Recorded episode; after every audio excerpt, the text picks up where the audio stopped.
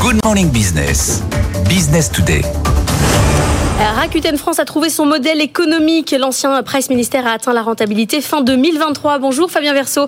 Vous êtes le PDG de Rakuten France. 16 millions de visiteurs uniques chaque mois sur le site. Vous êtes dans le top 5 France des sites de e-commerce. On revient de loin, on va pas refaire l'histoire. Mais aujourd'hui, ce qui marche chez vous, c'est le cashback. C'est le fait d'acheter et d'avoir un retour euh, sur son achat pour en faire euh, ce qu'on veut, le réinvestir ou se le virer sur son compte bancaire. On n'avait pas la culture pourtant en France du cashback. Moi, je l'utilise pas. Comment vous avez amené cette, cette idée chez nous alors bonjour. Euh, écoutez, en fait, le, c'est le fruit de, de, mes, de mes déplacements professionnels hors d'Europe. Euh, lorsque j'ai rejoint le groupe Rakuten il y a quelques années, j'ai passé pas mal de temps en Asie au Japon évidemment, et puis aux États-Unis, à observer quelles étaient les pratiques. Et je me suis rendu compte d'une chose, pourtant très simple, c'est que effectivement euh, la, la fidélisation, euh, ce qu'on appelle le cashback, cette pratique était ultra développée partout, faisait partie euh, des parcours d'achat de pratiquement tous les sites internet aussi bien en Amérique du Nord, encore une fois, qu'en Asie. Et en Europe, c'était pas le cas. Et donc, nous nous sommes dit à ce moment-là qu'il y avait une opportunité de prendre un positionnement euh, très fort et en proposant un système de fidélisation d'un genre euh, nouveau, très liquide, très généreux euh, pour pouvoir proposer euh, le même type d'expérience aux consommateurs et aux consommatrices français. Alors vous êtes une plateforme, vous vendez euh, tout un tas de, de, produits, de l'électroménager, enfin c'est une plateforme classique, vous n'avez rien en propre, vous faites l'intermédiaire, mais qui paye du coup pour ce cashback? Vous dites qu'il faut que ça soit très généreux. Alors d'où vient le budget? Alors le budget, il est à 80% financé par nous-mêmes. D'accord? Nous avons un modèle économique, une organisation très lean euh, comme on dit, c'est-à-dire que effectivement, vous l'avez rappelé, euh, nous sommes une société de technologie, euh, donc nous avons un modèle dit asset light, ce qui nous permet d'avoir des coûts d'exploitation maîtrisés et raisonnables par rapport à d'autres modèles e-commerce. Et donc finalement, ces économies sur les charges opérationnelles, nous les réinjectons dans le pouvoir d'achat donné aux clients. Ça, c'est la première chose. Et ensuite, nous offrons la possibilité aux commerçants de participer à cette générosité, d'abonder le programme dans une logique d'acquisition client, dans une logique de développement des ventes. Donc c'est une opportunité média pour eux, je dirais. Pour vous, ça fait partie d'un budget marketing en fait c'est 70% de notre budget marketing en France. C'est peut-être aussi pour cela euh, que vous nous voyez euh, peu à la télévision ou à la radio, notamment parce que nous avons fait le choix d'engager la majorité de nos ressources marketing dans le fait de rendre du pouvoir d'achat à nos membres. Donc ça marche, il y a un système d'ambassadeurs et après vous, vous, voyez clairement que celui qui a commencé avec le cashback, il se fidélise, il revient euh, article par article et il gagne combien en moyenne? Alors oui, c'est un, il y a un effet extrêmement euh, vertueux que l'on a pu euh, observer dans d'autres géographies, encore une fois, que l'on constate en France également.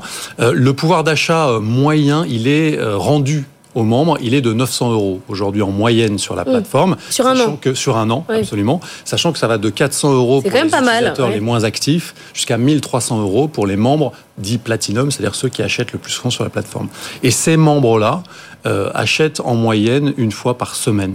Donc vous voyez que par rapport aux standards de mmh. l'e-commerce, euh, le système, puisqu'il est très simple à utiliser, puisqu'il concerne la totalité euh, de vos paniers e-commerce, euh, vous permet de bénéficier véritablement d'un pouvoir d'achat substantiel. Alors sur les tendances e-commerce, deux points. Le premier, c'est la seconde main. Ça devient évidemment la mode partout. Vous, vous faites comment? Parce que vu que vous n'êtes qu'une plateforme, vous n'avez pas de ce, enfin vous n'êtes pas, vous vous occupez pas des mobiles, de les reconditionner, de les réexpédier. Comment vous faites? Vous avez des partenaires? Alors chez nous d'abord la seconde main, c'est un sujet auquel on s'est attaqué très très tôt. Il y a euh, plus de 7-8 ans que nous avons décidé d'accélérer euh, sur cette verticale et que nous observons année après année la montée de l'adoption, comme on dit, chez le consommateur euh, de ces produits pre-loved. ensuite, la seconde main, elle revêt finalement plusieurs aspects. D'abord, vous avez les vendeurs particuliers, comme vous et moi, qui revendaient les produits sur la plateforme. Et puis ensuite, des produits d'occasion vendus par des vendeurs professionnel C'est votre question. Mm. Dans ce cas-là, nous sélectionnons ces vendeurs. Nous avons mis en place des chartes qualité. Nous contrôlons euh, ces éléments lorsque les, euh, les équipements sont reconditionnés par ces euh, fournisseurs. Nous écoutons également nos clients et enfin, qui nous disent s'ils sont satisfaits ou pas de leur achat. Et lorsqu'il y a éventuellement un problème, notre rôle de plateforme, justement de tiers de confiance, nous permet de les protéger en cas de difficulté. Et enfin, dernier élément, nous développons des algorithmes de l'intelligence artificielle qui nous permettent euh, de filtrer et de qualifier ou de préqualifier ceux qui sont la qualité des vendeurs ouais. et de les mettre plus en avant sur la plateforme.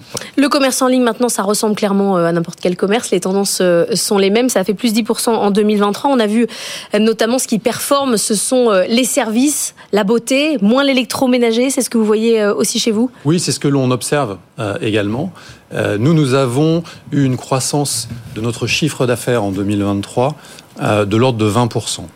Euh, sur des catégories de produits qui, lorsque nous observons le marché, en effet, sont plutôt en décroissance, un fait nouveau dans l'e-commerce auquel on n'était pas habitué depuis, depuis une quinzaine d'années. Donc certaines catégories voient, je dirais, un tassement de la demande pour différentes raisons liées à l'inflation, des, des, points que vous commentez ici très régulièrement, et d'autres catégories qui étaient moins euh, pénétrés par le digital, pour lesquels ouais. les consommateurs ou les consommateurs... La grande conso, quoi. Le, Internet, ouais. voilà. On y va plus aujourd'hui parce que finalement, euh, la, la, le, la, propagation euh, du e-commerce maintenant euh, concerne l'ensemble euh, de notre panier et l'ensemble des moments de consommation. Merci beaucoup, Fabien Versavo, pédager de Rakuten France.